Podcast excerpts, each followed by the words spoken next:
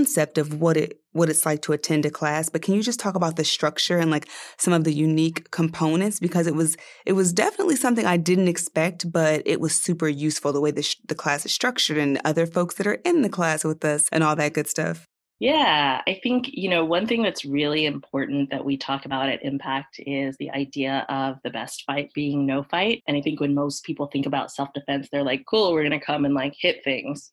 Um, and I think that at Impact, when we think of self-defense, we're thinking of, yeah, if somebody physically attacks you, but also every day when there are people crossing your boundaries, uh, making inappropriate comments, asking questions that are none of their business, um, people persistently, you know, touching you or hitting on you, like all of these sort of everyday boundary crossings that happen with um, strangers and with people that are in our lives, like all of that calls for self-defense. It doesn't always call for hitting someone in the face.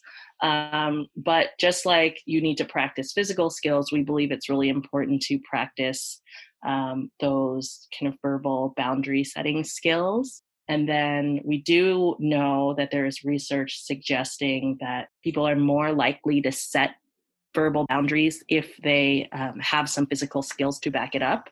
Um, and the way that we teach physical skills is with a person wearing a padded suit. Um, we refer to them as suited instructors, and they play characters um, that uh, cross your boundaries, and you get to sort of practice under adrenaline um, and full force. So you get to feel the power of your own body, because we have so many messages in our in our society telling us, oh, women have no upper body strength. Women aren't strong enough to overpower a big person, you know, but um, there really are just so many techniques that you can use that can be super effective. And so we give you the opportunity to feel that power in your body and to, to write a different story in your mind about how powerful you are. I love that. And I think one of my favorite, actually, or well, everything was my favorite of the class, but I'm just going to, I'm going to, I'm just going to share two. One was just owning my voice. Like, I don't remember a time where I had an opportunity to yell or scream and it wasn't looked down upon, right? Because sometimes as, as a woman, if you say something in a certain way, oh, you're a bitch, right? Or, oh, you're moody, or, oh, people say, oh, it's at that time of the month and things like that. But us, I think we had a, was it a no circle? Yeah. Yes. Yes, our no circle where we all just like screamed at the top of our lungs. It definitely felt uncomfortable, I think, in the beginning. But the the more we did it, you know, every class, it was like I felt confident and comfortable.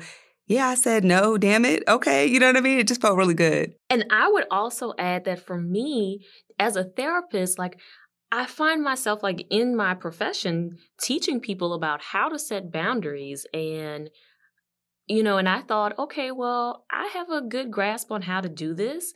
And taking that class, like I think when you said that